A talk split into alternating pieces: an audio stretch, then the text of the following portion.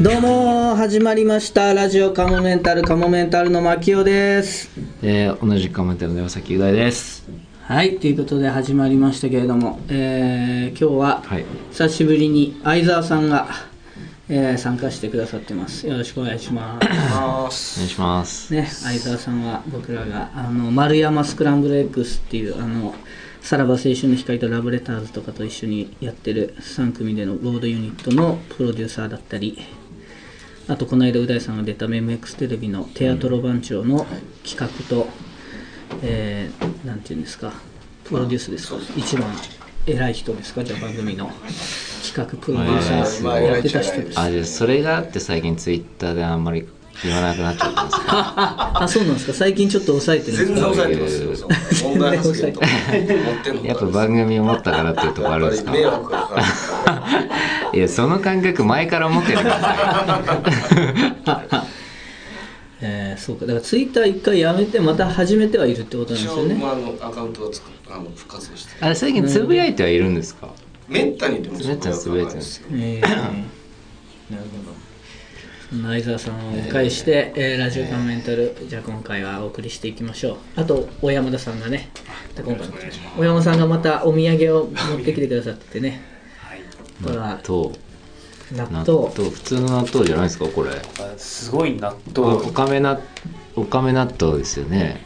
一種すごい納一種類と豆って書いしてますねでも確かただよく見ると S903 すごい納豆。すごい納豆。納豆菌納豆菌の強さを味方に。これはあの2月27日にええ。発売されたばっかりの,、えあの納豆なんですけど、うんうん。えついじゃあ23日前、え3日前に発売されたやつで、え？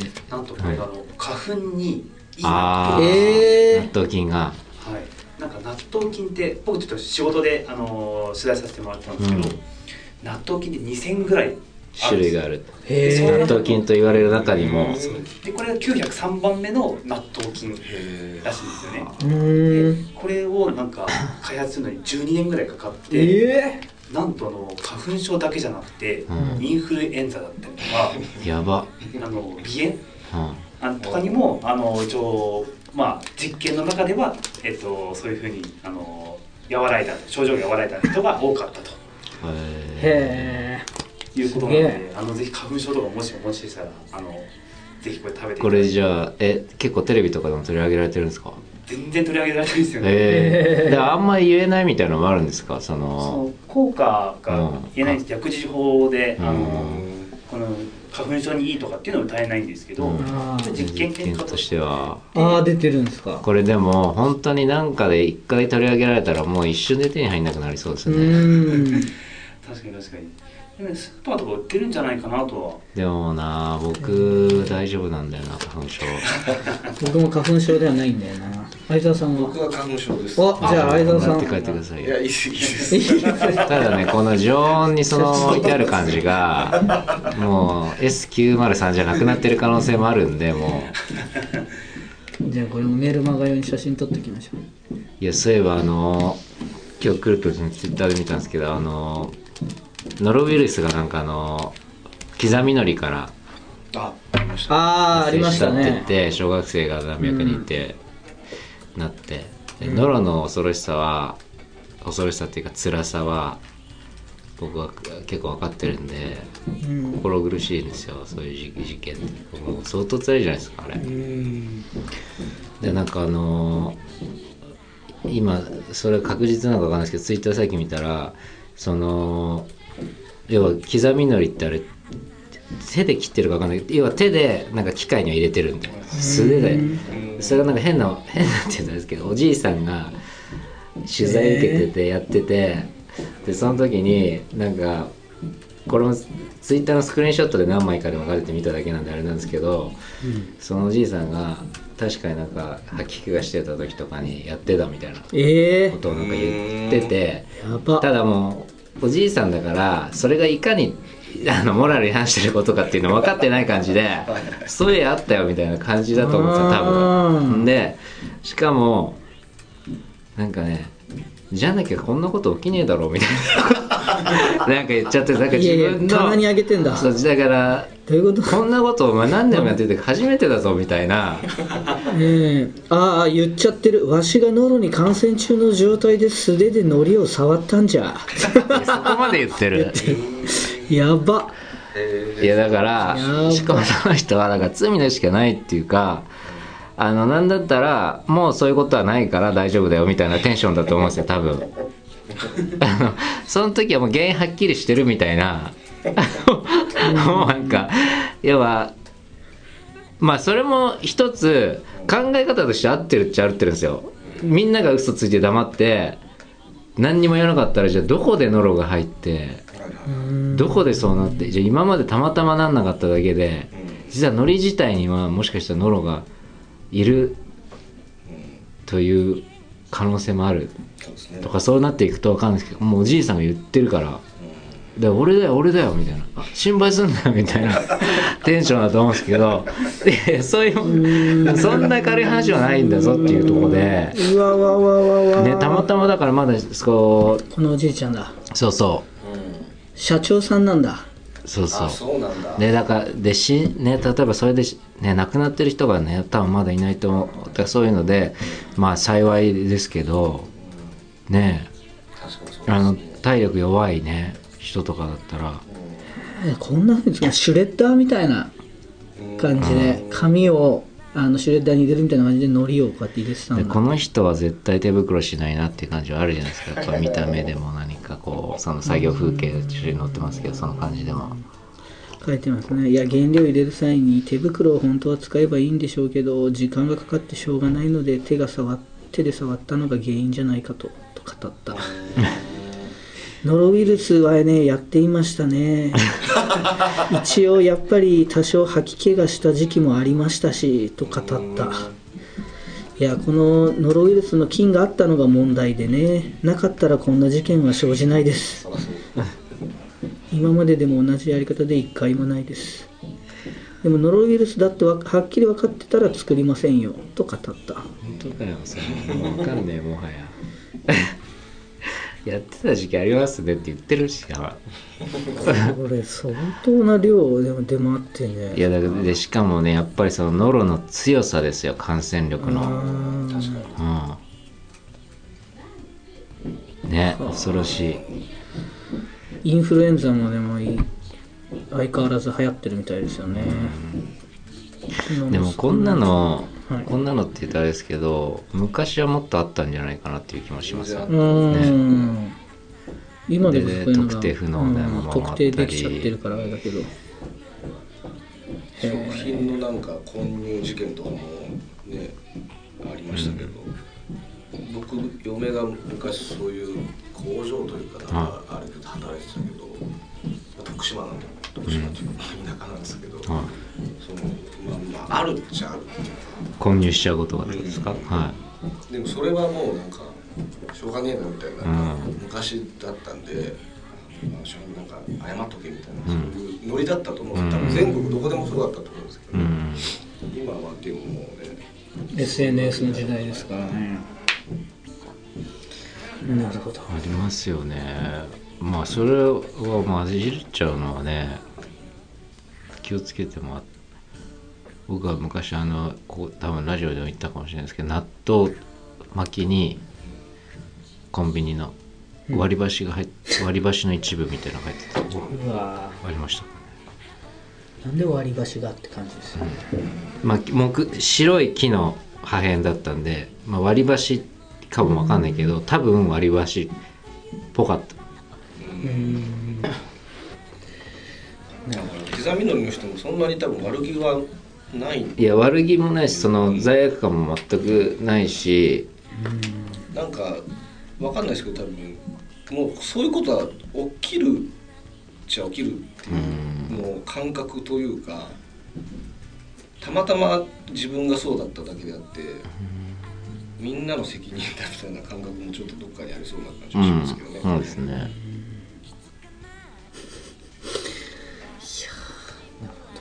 でもこう表になるとこういうねいい加減な人もいるんだなっていう感じになりますけど実はこの僕らからしたらやりすぎだよそんなのって言ってることで実は防がれてるこういう事件うん。は事故とかは結構ああると思うんですよ。でもそれは評価されないじゃないですか。起きてないから。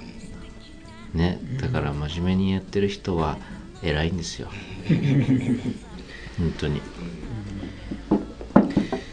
さあ、えーこの1週間。一昨日そういえば r 1グランプリのね決勝がありました、はいはいはい。まあ一応ね。R1 はなんか本当特殊な触れてますね大会ですよね。今年は平日だったん毎ですね。回毎回。うん、楽しかったですけどねやっぱり。ああう大さん、ん。ツイッターでつぶやいてましたね。面白かったですよ。うん。見てて。確かに。なんかうんいろいろ新しい感じですよね。なんかアキラ100%さんが優勝するとか、言ったらちょっとネタっぽくないっていうか。まあ本当に芸術とあれですうけどん。なんか順番もいい感じだったよねアキラさんにとっては。あれでブルゾンさんと同じブロックだったんでしたっけアキラさんって確かそうですよね。でうんブルゾンさんがねセリフ飛んじゃったりして。飛んでたよねあれね。ああいうのも重なってっていうところもしかしたらあのままと飛ばせなかったらもしかしたら言ってたかもしれないし、ね、いろんな巡り合わせがあったよね、うん。あそこで。まあちょっとやっぱええ。僕結果知って録画で見たんですよ。ああそうなんですか。だからブルゾンがネタを飛ばしたらしいっていう情報も知ってて見たから、えええやっぱそうやって見るとん。怖くて、なるほどっていうか。そっか、うん。どこで飛ばすんだまあっていう。みみもう。見た見た上で言うと予想以上にそんなに飛ばしてなかったっていうかああなるほど。本当にネタ途中でやめるぐらいのことになってたらどうしようって思ってるんですよああめっちゃ怖いですねそうやって見ると。あれ気づかない人もいたと思いますよね。うん。35億って言ってないんでしたっけ？いや言ってますよ。は言ってる？ん。35角の前に35億って出てきてましたワードはえっといやいや出てない出てきてないです。あそうかそれを飛ばしたのか、うん、だから俺絶対急に35角って言ってるから何のことか分かんないですか？あそう35億言ってないあと要はフリーを飛ばしちゃってるってことななるほど。で相当な飛ばしではありましただから見ててあれこれ35角いきなり言ってる。でもどっか絶対あセリフやや飛んでるっぽいなでもギリ言ってんのかなっていうような感覚で見ててあいきなり35角出てきちゃってるよとは思ったんですよ。だけど絶対そこまで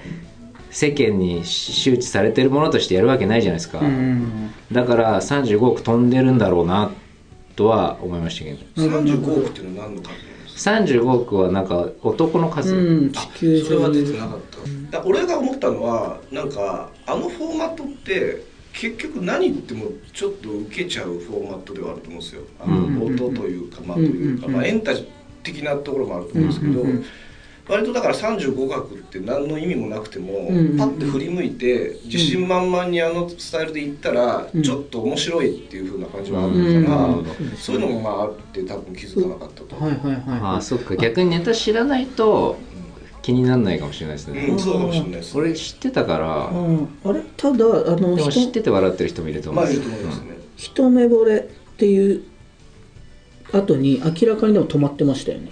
あれは止まってました。だから。うん。あの出てないなっていうのはまあ見たら分かりましたけど。うんうんうんうん。だからそれいろいろ考えちゃったんだかなそうあの時に。単純に飛んだっていうよりはあ35億言わ言ってなかったんだとか。あと曲に合わせて言ってるからあのね。リズムも合ってこなくなりますよね多分ね。セリフ言ってなかったらね。まあ2年目だったりするからねやっぱり。ピンで飛ぶって本当に恐ろしくないですか？俺絶対確かに。怖いなって思っちゃって、恐ろしいですよ。で生放送でしょ。うん。いやーあれは怖いんだよな。まあ収録でも怖いですけどねネタ飛ぶ。うん何でも怖いですけどやっぱそうカメラの前とかで。ねただどうでしょう。まあもちろんね飛ばない方が一番良かったですけど最後ああやってちょっとね、もうオープンにしたじゃないですか。ね。飛んじゃったって。なんかそれは良かったって言ったらあれですけど、うん、人間らしさはねうんそうですねすごく魅力的には映りましたよね。多分あれでまた応援しようって思ってくれる人も増えたんじゃないかなって感じはしましたけどね。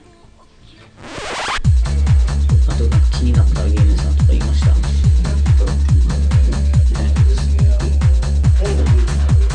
ラジオカモメンタル。さあじゃあえー、そんなところでございますかね。どこですか？今何分ですか？もう1時間15分ぐらい話してますよ、ちょっと俺最後にさ一個だけさ、はい。ええ。話したいっていうおうほうかさほうほう。あ話しましょうそれは。あのねこういう体験なかなかみんなないと思うんですけど、はいはいはい。この間ねうん。朝来る時に、はい。四谷三丁目じゃないですか、はい。で丸の内線で、うんえーっとね新宿御苑で一回人がバーって降りるから、俺もドア付近だったから降りなきゃいけなかったの、で降りたとこはまた人が多いから一個奥まで下がってあ要は入るドアを変えて、うん。入したら俺が入ろうとしたら俺,、えー俺は一番左端から入ろうとしたそのドアのドア一つのドアに対して左端から入ろうとして、で俺のもう一個中央側に一人おばさんがいてでさらにもうひ一個隣に男の人がいて一つのドアに対して3人で同時にやや入り行くような感じになったんだけど、その一番端の男の人がちちょっとな謎の行動とまではいかないんだけどなんかなかなか進まなかったみたいな感じがあったのよ、うん。でもその人がやや一歩先にあ一歩目は早かったのかなその人が。でなんで体も大きかってうんでちょっとその人に詰まるような感じだった、うん。残りの俺とそのおばさんが。でその時に俺は別にそんな一瞬のことだって何とも思ってなかったんだけどそのおばさん的にまあおばさんの方がその男の人に近いからなんかおばさんがちょっとなんかイイラッとした感じで何この人みたいな感じ二度見ぐらいしてたのその人、で結構その二度見が露骨だったから気の強い人だなと思ったの、ね。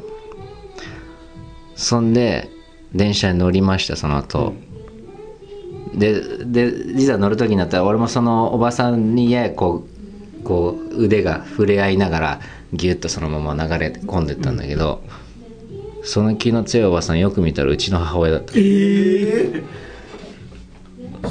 で何それ？そ でその時になんとなくあのうちの母親と同じぐらいだろうなぐらいの感覚があったのよ。年齢が。はい。あの無意識っていうかそこまではっきりも思ってないんだけどなんかあんまそんな見たりしたらこの隣の人が危ない人だったらなんかなっちゃうかもしんないぜおばさんぐらいの感覚でいたの。でなんかでも着てる服があのはなんか一瞬だけどなんかおしおしゃれ気にしてそうなおばさんでもあるなぐらいの感じでもうで一回視界から消えてそんでもう一回見た時にその服また目に入ってあのおばさんっていうか「母ちゃんじゃん」っていうのになって目あったんですか？会ってないの。え？ではい。でね その時俺がうん。煽ったのは、俺その時すごい肌が荒れてたの。その温泉直後でなんか体から悪いものが出たのかわかんないけど。で今話しかけたら絶対肌のこと言ってくるわこいつと思ったの。うん。で結構電車の中でかい声で言って言われたらし嫌だから。あのはでなんだったらちょっと急ぎ気味だったしうん。そこで会話になってもあれだから。でよくよく考えたらそれなんで言ったかっていうとうちの母親もそあの四谷三丁四谷三丁目サンミュージックありますよね。でそばで体操みたいの毎週火曜日かなんかに通ってるんですよ、でよく考えたら火曜日であそっかそれでいたんだってもう合点も行ったし別にいることは不思議じゃないと思ったから、まあ、別に話しかけなくてもいいかなとか思ってでそのままやり過ごしてでまた肌がどうのこうの言われるのも嫌だし、やり過ごしたの。で前を歩いてたけど四谷三丁目の駅でホーム。でなんかその後ろ姿見てた時になんかすごいセンチメンタルな気持ちにもなって あのこのまあうちの母親は別にずっと東京の人だから別にその田舎の人が出てたら余計そうすごいセンチメンタルな感じもないけどでもなんかやっぱりちょっと年取ったな後ろ姿も。でこれから体操行くんだよなその廊下になんとか抗おうとしてとかいろいろ考えてもうこんな風に東京であの自分の息子が声かけなかったらややだろうなと思ってで声かけたんですよ。はいはいはいでそしたらなんかでうちの母親のあだ名ヨーヨーって言うんですけどヨーコでお母さんっていうのは恥ずかしかったのでヨーヨーヨーヨーって言ったら「うわ!」みたいな感じで振りかけて、いきなり俺の犬をバーンって叩いて「なんだよびっくりさせないでよ」みたいな感じで。でもうその前から気づいたことは言わなかったんですけど。でそしたら結局その後、まあ体操終わったら飯行こうっていう話になってうなぎ食べさせてもらえたんでやっぱ話しかけてよかったな。いやこれがねこの時に俺が一番思ったのは電車の中であ電車入る時にこう触れ合いましたお母さんと、そこでも何も感じないんだなっていうのが当たり前なんですけどあやっぱ人間って結局こんなもんだよなっていう。うね。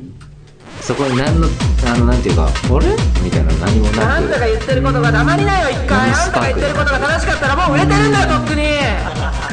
不思議ですねっていう。確かにそうだよ。ね。親でいやーねキモいまるのコーナはい。ーはいということで始まりました。キモいまるのコーナー、えー今回のテーマは、えーキモいキャプテン。かっこ部活。はい。ということで、えーこんなキモいキャプテンいたらっていうので皆さんから募集したんですが来てますでしょうか？はい。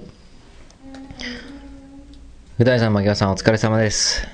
野々宮楓です。わあなのにキモいキャプテン、各部活考えてみました。よろしくお願いします。お願いしますいつもありがとうののみいきます。はい丸一。練習が終わった後、みんなの防具全部片付けておくから先上がってていいよ、などと優しい先輩を装いつつ、その後、匂いフェチの人たちに防具を嗅がせている剣道部キャプテン。自分で嗅いでんじゃないの招き入れてるわけだからね。でもバカにしてみてんでしょ。嗅いでる人たちのことをもうこいつらみたいな。うん。だから金もらってるのか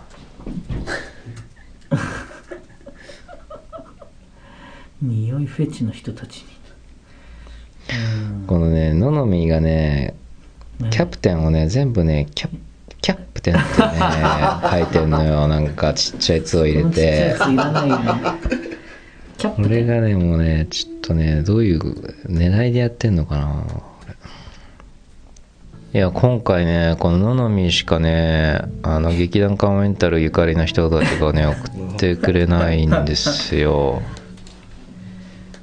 なるほど。うん前回はねバルちゃんですとか、うん。早いよみんな終わるのが。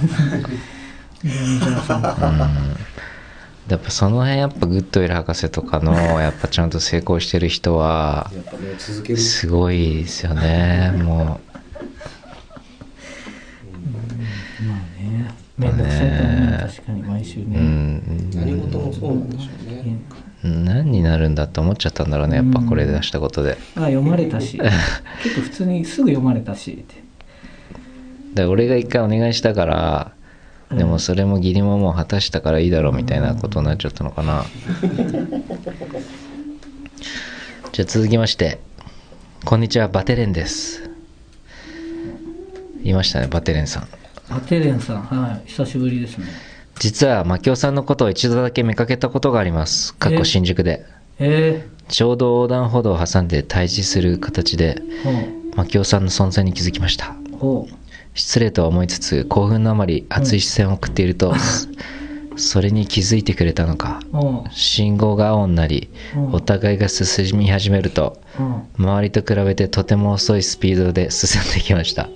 うん。だんだん距離が縮まる中でマキオさんはうん「ほら来るなら来いよという感じの表情をしていましたが 私は緊張のあまり話しかけることができませんでした。いやいや話しかけ私はそれ以来回転寿司のお寿司を迷ったら取る人間になってしまいましたおそっか。よかったじゃないですかじゃあ。確かに。生き方が変わったのか？ありますね。きっかけで。きっかけを与えちゃったんですね。でもまた会うかもしれないですね。そしたらね。いやさっきのあれじゃないけど。偶然縁があれば会えますよね。また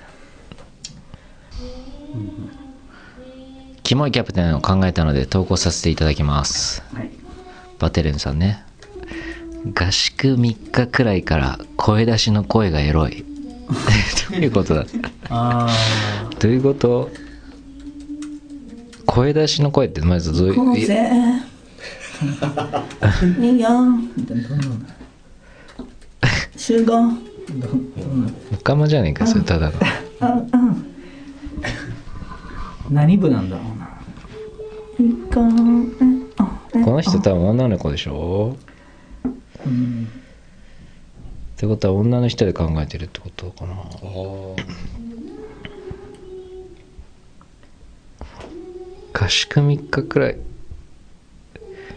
例えば男だったらそのさっきの言ってたようにオナニーができなくて悶々としてきてああっていううん理屈は通るけどでもそれでエロいって男の声出しがエロいってまた難しくない？ですか、それ。性欲が高まっちゃって「ああ!」とか言うじゃない。ですかエロくない。エロくない。溜まってるよあそっか。だから旗から聞いてエロいってこと？ラジオカモメンタルさあじゃあ次週のキモいまるのコーナーのお題決めますか。さあキモい。キモい。うん次は時期としては。うん。ホワイトデーとか。ホワイトデーか、あれバレンタインをやったんだよね。バレンタインをやりましたね。めっちゃありそうな気がするからな。あとひな祭りが3月3日でしたね。もう終わっちゃいますけどね。あと3月はもう卒業か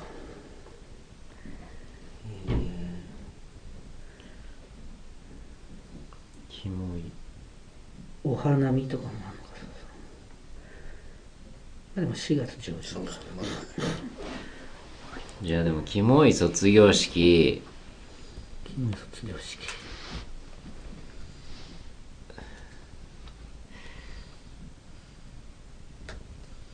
かっこ先生編にするキモい卒業式。かっこ先生編ああ先生。でその次は生徒。なるほど。キモい卒業式。グッドウェル博士あの 6, 6個毎回大変だったとしたらもう4つぐらいでも構わないんであのぜひ送り続けていただけたらと、3つとかでもあのもうあのルールをじゅあのもう自分に課さない6個っていうのはもう自分に課さないでください。うん。あの、はい、毎回ありがとうございます。ぜひ皆さんからのメールもお待ちしております。そうみんなのね気持ち悪い。だから1個でいいんですよ全然。みんなは。うん。卒業シーズンとかの方がいいんですかね卒業式にこだわんなくてなんかその時期になるとなんとかしゃじもちろん卒業式でもいいんですけど言い方が難しいか。うん。キモい卒業式先生編。キモい卒業シーズン。どっちでもいいです？卒業に絡んでる 卒業はいはい。ではえーそうですね。まああまりそこは厳密、卒業式ってじゃ限らず皆様からの、えーこの卒業シーズンのキモい先生っていうのを送ってください。お待ちしております。はい、だ全然その回答から派生するね 話で面白い話ができたらとも思ってるんでなんかこの辺の気持ち悪さ歌いとか好きそうだなとか 思うのがあればなんかねぜひ送ってもらえたらいいですよね。確かにうんさあ、えーではラジオカモメンタル これにて終了となりますけれども告知としましてはえーまあ3月2日3日木曜日金曜日で NHK のラジオ第1で「聞こえたまご」という番組あります。生放送で約20分間です、えー時間は夜8時5分から8時24分。えーこれは4月3日から毎週月火水でレギュラー放送始まりますのでぜひ皆さんチェックしていただければと思います。あとライブがちょこちょこ今月ありまして3月12日日曜日は青春コントライブ「この高鳴りは何と呼ぶ」えー吉本無限大ホールでサンシャインっていう若手の芸人さんがいてコントやってすごい面白い芸人さんいるんですけどそのサンシャインが多分中心となっていろいろ芸人さん集めてやるライブですね。ガリットチュウさんとかマジカルラブリーさんアイロンヘッド七曲りラフレクラン。であとロビンソンズとかも出ます。でカモメンタルも出ます。そんなにいっぱい出るんだ。結構出ますね。であと3月27日月曜日が倉本光の太鼓判。本当に面白い芸人のネタだけっていうライブがユーロライブであります。渋谷のユーロライブ。えー8時半開演ですね。前売りチケット3500円。カンフェティにて販売中出演者が笑い飯さんポイズンガールバンドさんマジカルラブリーさんでカモメンタル4組ですね。これ多分だから持ち時間ちょっと長めなんですかね。30分なんですかね。ああでたっぷりネタをいろいろやるっていうライブだと思います、ネタ3本。ほら。おいいですね。ーなるほど。まあその他何か出演情報ありましたらカモメンタのブログツイッターホームページで告知していきますのでぜひチェックしていただければと思います。そうですよね。あとう大さんが毎週土曜日夜9時からの NHK ドラマ「大河ファンタジー精霊の森人」たまに出てます。出てますね。もうそろそろまた出るんじゃないかな。毎週とは限らないけれどもはい。出てるということで。さあそんな感じでしょうかということで、えー今回も長い時間お付き合いいただきありがとうございました。相沢さんもありがとうございました。じゃあまた次週も聞いてください。さようなら。さよなら。えっ、ー、と、僕のアイコラは絶対作んないでね。いや作んないですよ別に。では最後にお知らせです。このラジオカモメンタルセカンドシーズンはカモメンタルのメルマガ週刊カモメンタルワールドで配信しているトークの一部をお聞きいただいています。本編の方をお聞きいただく場合はメルマガ週刊カモメンタルワールドに入会していただく必要がございます。週刊カモメンタルワールドではラジオカモメンタル本編に加えカモメンタルの未来を考えるコーナーまた新作のコント動画未公開コント動画など多くのコンテンツを月額500円で毎週1回金曜日に配信しています。ぜひメルマガ週刊カモメンタルワールドへのご入会をお待ちしています。また番組では皆様からのメールも募集しています。メールアドレスはカモメンタルアットマーク yahoo.co.jp k-a-m-o-m-e-n-t-a-l アットマーク yahoo.co.jp です。いつも、ポッドキャストラジオカモメンタルセカンドシーズンをお聞きいただき、誠にありがとうございます。今後ともラジオカモメンタルをよろしくお願いします。10円玉分の愛を